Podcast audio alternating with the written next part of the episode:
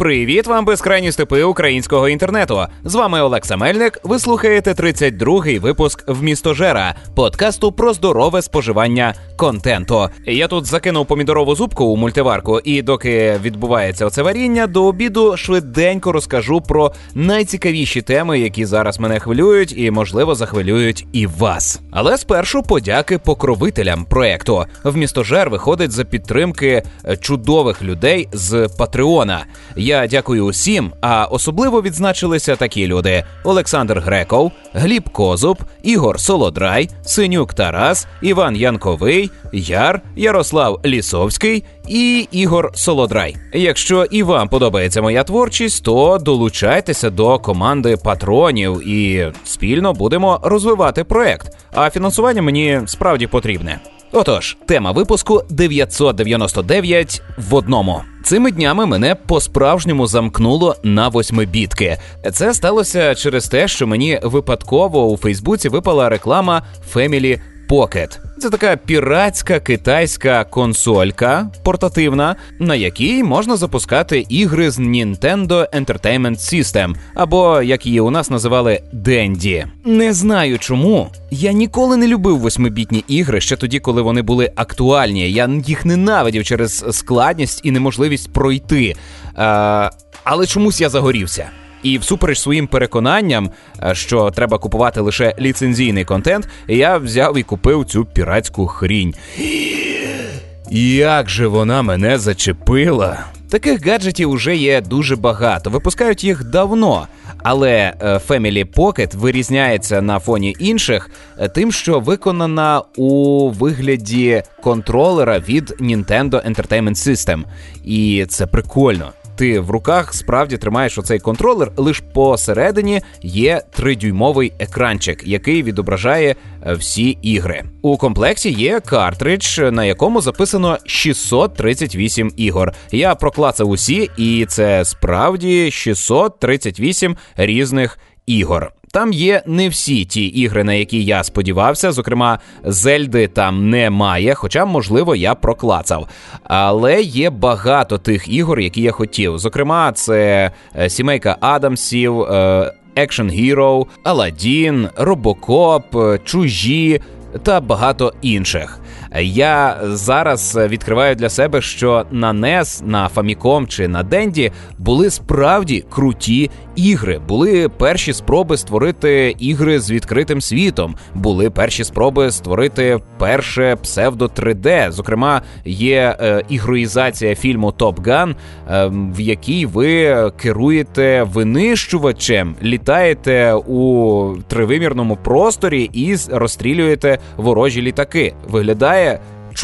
Чумезно просто. Також е, є ігри, в яких вас не вбивають. Ви уявляєте, колись на Денді були ігри, в яких вас могли не вбити. Ви могли просто запустити цю гру і гратися в неї, не боячись, що вас уб'ють, і доведеться все починати спочатку.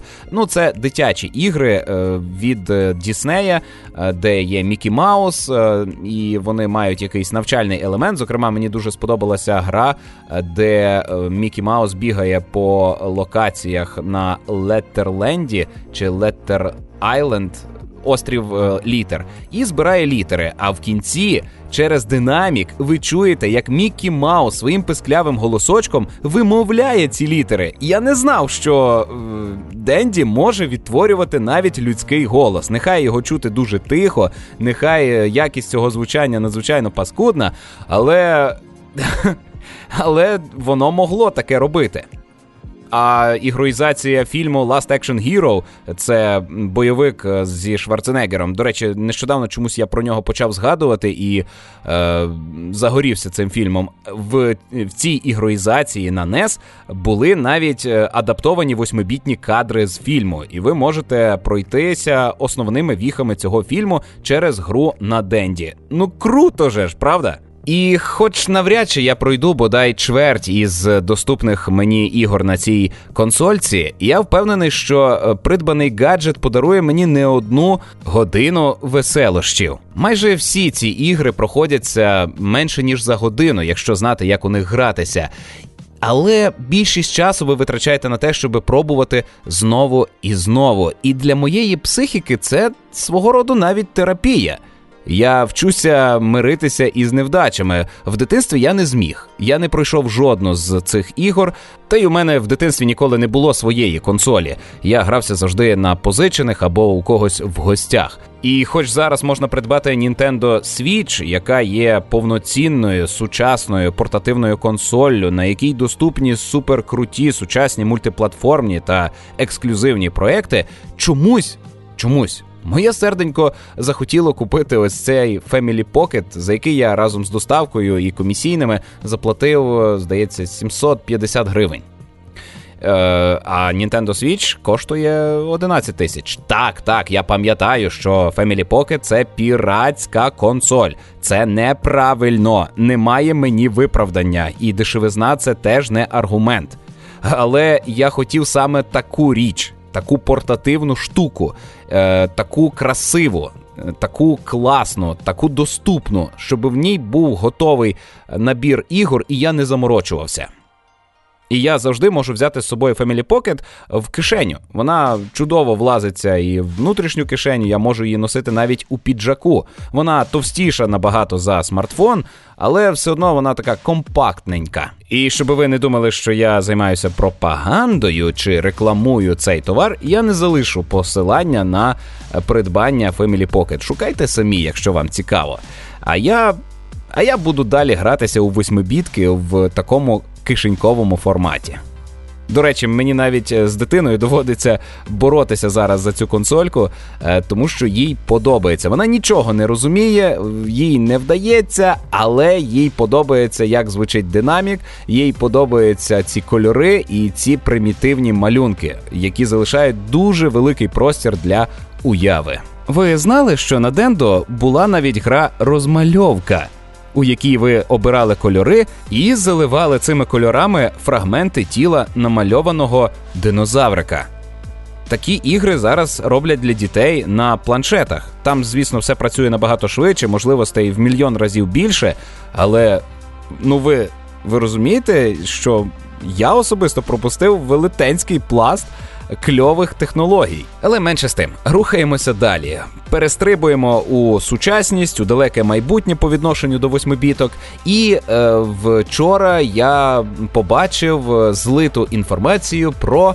Е, прийдешню частину серії Assassin's Creed, яка називатиметься Ragnarok, і як не важко здогадатися із назви, буде присвячена тематиці вікінгів часів Рагнара Лотброка. Особисто я цьому радий, бо про вікінгів знаю дуже мало, і те, що знаю, то тільки з популярної е, культури. А вона, як ми знаємо, сильно спотворює багато що. Е, впевнений, що Ubisoft е, вдасться зробити непогану адаптацію історичного матеріалу. Але, але я наштовхнувся на те, що. Довкола інформації про цю гру у нашій спільноті PlayStation Україна почалося багато скиглення. Народ нарікає на те, що е, ігри погані, що їм не подобається конвеєр, їм не подобається сеттинг, їх щось постійно не влаштовує. І я я хотів почати якось відповідати на це, але зрозумів, що це марно. Проте, думаю, варто про це поговорити. Моя позиція така: не скигліть. Будь ласка, шукайте просто радість у житті. І все. Хто би мені пояснив, чому людям не подобається якась серія ігор, але вони знаходять час для того, аби досліджувати інформаційне поле цих ігор навіть якщо вони не граються, і висловлювати якісь думки про це. Ну навіщо? Щороку відеоігрова індустрія випускає тисячі нових тайтлів у найрізноманітніших жанрах. Щороку жанри стають дедалі специфічніші, дедалі більше заточені під конкретного гравця. І я впевнений, що гру саме для себе знайдеш і ти, хворий збочинцю, і ти, сором'язлива дівчинко. Для всіх вас є ваш ідеальний проект. Просто знайдіть його.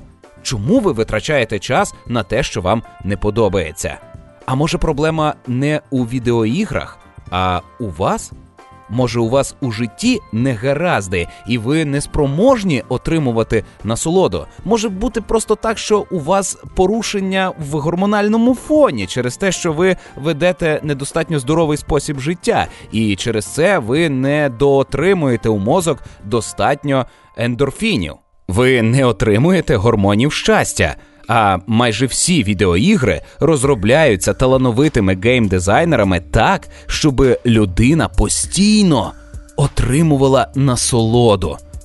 Бо у всіх хороших відеоіграх продумується е, система зусиль та винагород таким чином, щоб людина завжди була у піднесеному настрої, щоб вона була вмотивована гратися у це далі. Бо від цього залежать прибутки компаній, від того, чи роздрочена людина на гру цієї компанії. Ви це можете осягнути своїм розумом. І складається враження, що в індустрії, де всі мали би бути е, задоволені, піднесені, бадьорі, щасливі, так багато скигліїв.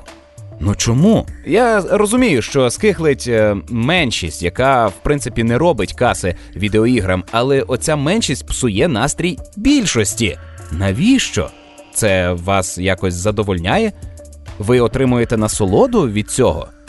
Поясніть мені, якщо у вас є таке світобачення, я був би радий. Можливо, це допоможе мені е, рідше втручатися у суперечки довкола якихось явищ у індустрії. Тому що доволі часто я починаю е, запитувати людей, а що тобі не подобається. Зокрема, так зі мною сталося, коли оголосили е, роздачу на травень у PlayStation Plus. І люди почали скиглити, що їм не подобається. Ой, нам дадуть е, What Remains of Edith Finch та Overcooked. Яке ж це гівно? І так знову і знову. Я десятки людей особисто запитав, що не подобається у цих іграх саме тобі. Що ти про них знаєш таке, через що ти прийняв рішення, що ось ця роздача погана. Народ упирався в те, що ці ігри дешеві. Добре, але не забувайте, що ці ігри це бонус, це халявка, і це прекрасні ігри. Але народ не хоче розбиратися. Е, У людей є лише таке дуальне бачення: добре і погане, чи е, супер-пупер і гівно-гівно. А чогось проміжного немає. Люди не вміють шукати насолоду і живуть своїми життями так, щоби і не шукати цієї насолоди, щоби не бути задоволеними, не бути радісними, не отримати чогось від цього життя, а бути постійно у передчутті зради. Довкола мене зрадники, всюди все погано і далі буде гірше. Я знаю, що мої слухачі не є такими засранцями, але я певен, у вашому оточенні є люди із таким світобаченням, і якщо ви запитаєте їх оці прості запитання. Чи використаєте мою аргументацію? Можливо, вони задумаються і почнуть е, колупатися у собі і шукати вихід із цього становища. Відтак їхнє життя поліпшиться. Тоді поліпшиться і ваше життя, а закономірно стане краще і мені, бо ви, можливо, захочете подякувати. Словом, не скигліть, якщо вам не подобається якийсь контент а шукайте саме той контент, який вам подобається, бо він точно існує уже. А щороку його створюють ще більше. До речі, про класний контент. У мене є три одинички, які варто було би спожити. Передусім, минулого тижня я кілька разів пройшов іграшку Burly Man at Sea або Бородані у морі. Це 15-30 хвилинна пригода про бороданів у морі. Три бородаті брати-моряки під час свого плавання знаходять у морі пляшку, в якій захована мапа. Проте на цій мапі немає ніяких позначок. Їх це зацікавлює, і вони йдуть е, до свого рідного селища попитати людей, що вони про це думають. Зрештою, знаходять людину, яка їм підказує, а чи не попливли б ви у море та не пошукали щось з цією мапою. Це і стає відправною точкою самої гри ви вирушаєте у подорож морем не на рутинну роботу, а саме на пошуки пригод. І кожен заплив у море це зустрічі із дивовижними істотами, з чудовиськами, з якимись персонажами, це цікаві діалоги, це виживання, це постійне відчуття ризику. І в підсумку кожного запливу вас чекає повернення додому, яке підбиває підсумки пригоди.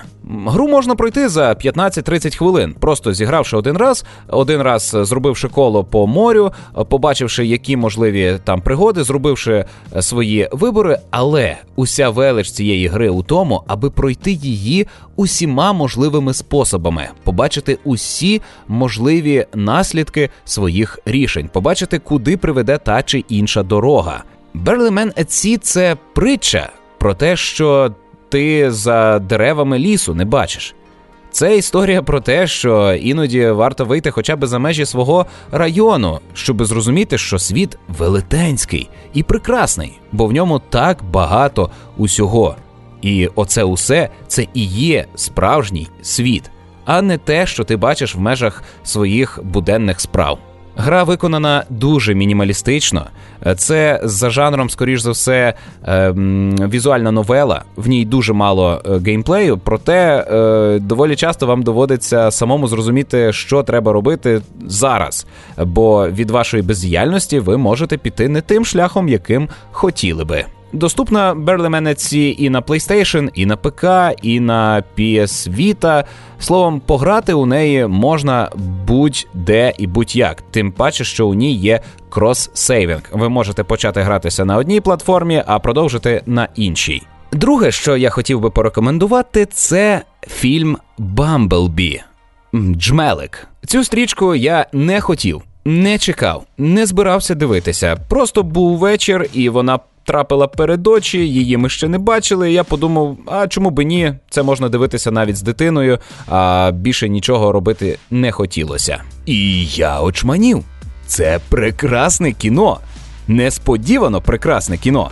Після усього того, що з трансформерами робили у попередніх фільмах, це кіно, під час якого ти розважаєшся під час якого ти насолоджуєшся і пускаєш скупу ностальгійну сльозу. У рекламі нам подавали, що це фільм про лише одного трансформера, не про армію трансформерів, яка б'ється з іншою армією трансформерів і трансформується дуже дивним способом, ділячись на дуже багато дрібних деталів. Ні, це е, мало бути просто Кіношка про те, як дівчинка знайшла трансформера, і він став її другом чи таємним другом, бо його ж треба приховувати від усіх. Але виявилося, що окрім того всього, що нам обіцяли, воно там дійсно є.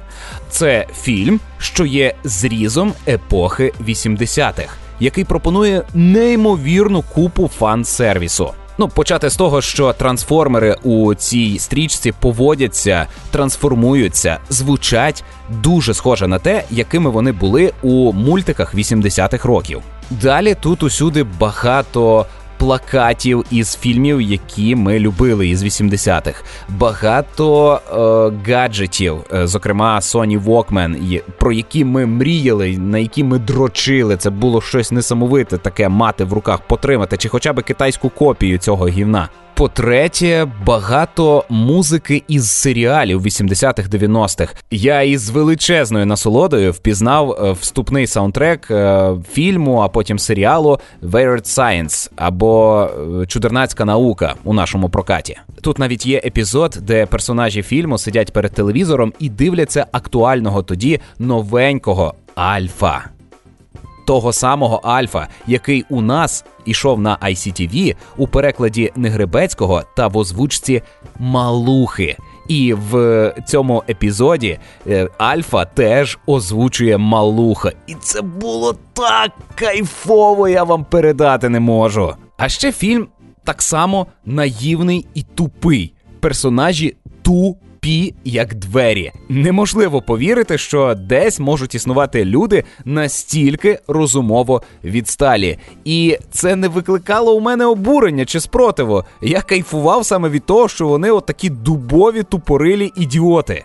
Зокрема, тут є е, військовий командир, якого грає Джон Сіна, і у нього зовнішність та поведінка так, наче це погано анімована лялька.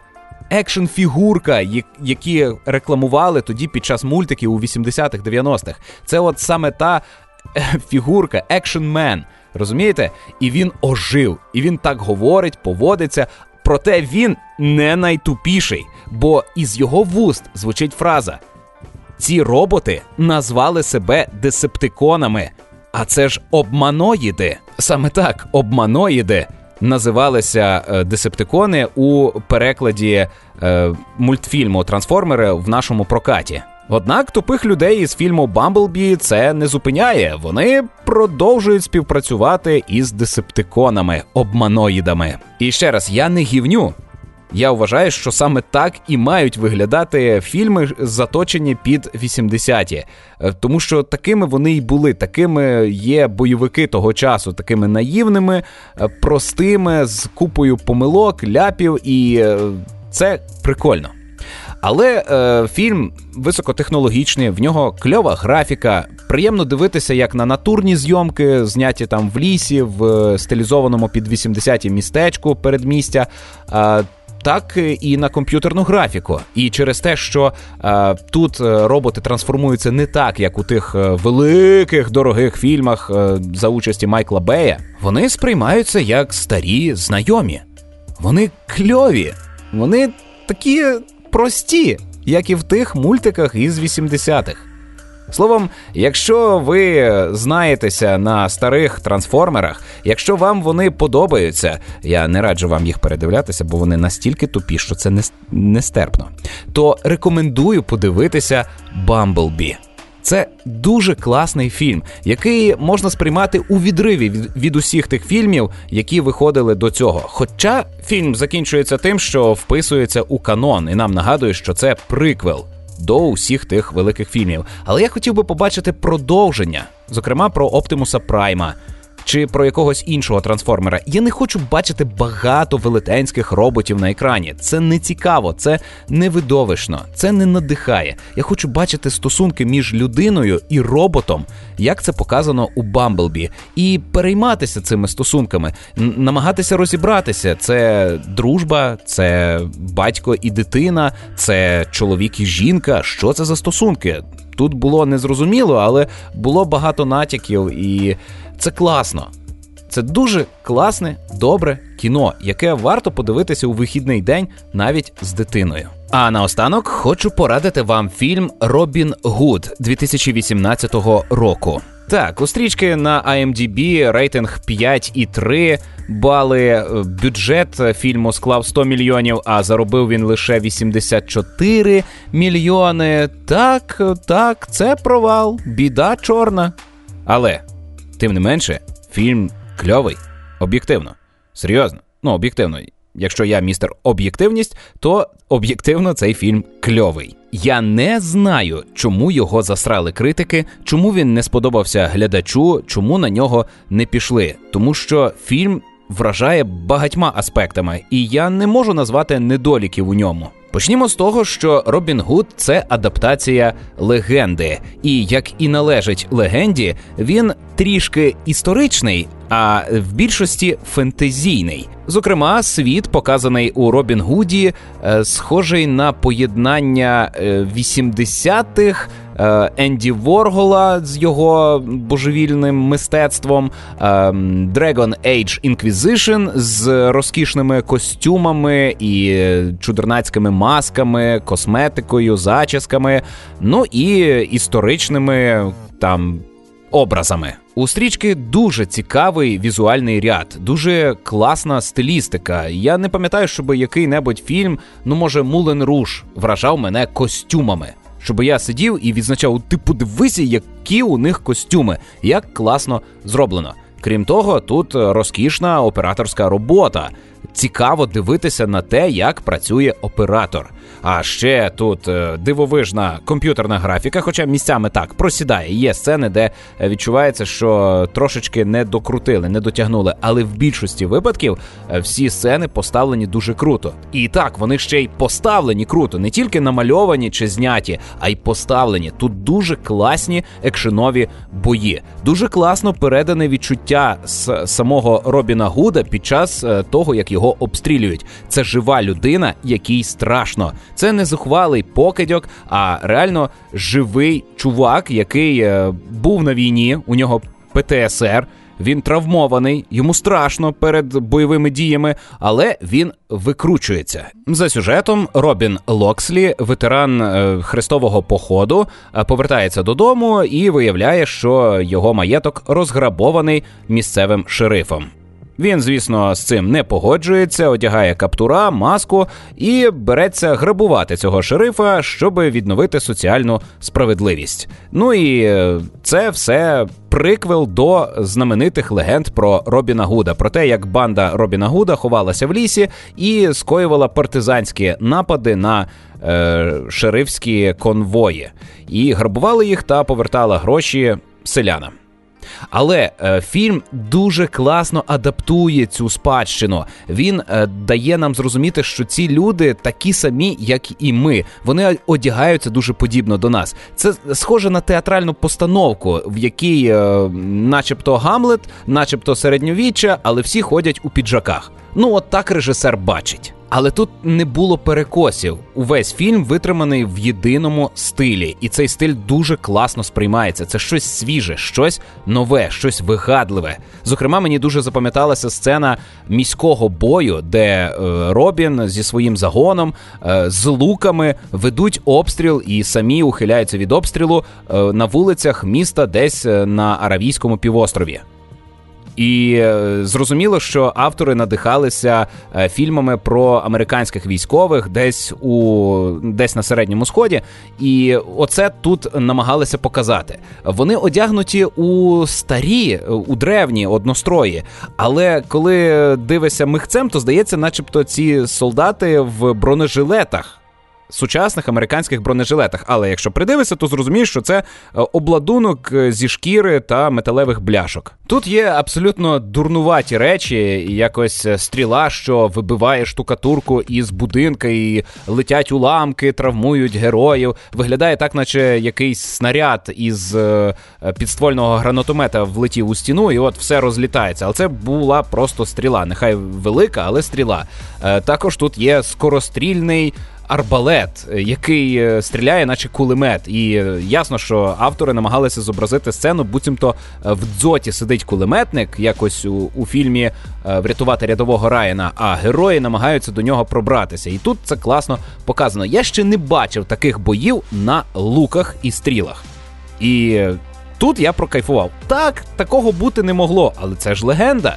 В легендах можливо все. В легендах Говерла це жінка, а Прут це чоловік, і у них було кохання. Хоча насправді це лише гора та річка. А тут у нас легенда про Робін Гуда, і, можливо, така історична постать справді існувала. І вона була дивовижною, що так вразила народ. А можливо, це був просто бандюк. Фільм не про те. Фільм про кльові бої, про класну мотивацію не бути лінивою сракою, і про те, що пора би вже встановити демократію, а не жити в монархічному ладі. Робін Гуд 2018 року дивиться на одному диханні, ніде не просідає і увесь час гарний. От просто він гарний, в ньому немає перевантажених діалогів, немає невиправданих чи непотрібних сцен, немає незрозумілих персонажів. Усі мають кльову мотивацію, всім пояснена їхня передісторія, і зрозуміло, чому вони такі, чому вони тут, навіщо вони роблять те, що вони роблять. Тут немає простого лиходія заради лиходійства. У кожного є причина бути там, де він є, і робити те, що він. Таке не часто побачиш у фільмах по легендах. Якщо ви ще не дивилися Робіна Гуда і вас відштовхували оцінки критиків та низькі збори, то плюньте на це. Знайдіть часинку і подивіться цей фільм. Він класний, гарантую. Якщо ні, то напишіть, чому я помиляюся, в чому моя хиба. До речі, а ви гралися у Dragon Age Inquisition? Як вам тамтешній стиль одягу і вигляд персонажів? Ось і добіг кінця 32-й випуск в містожера подкасту про здорове споживання контенту. З вами був Олекса Мельник. Нагадую, що якщо вам подобається ця творчість, якщо ви регулярно слухаєте подкаст, то ви можете допомогти його розвитку, поширюючи, лайкаючи, коментуючи і стаючи патронами на Патреоні, заносячи регулярно трішечки грошви. Дякую всім, па-па!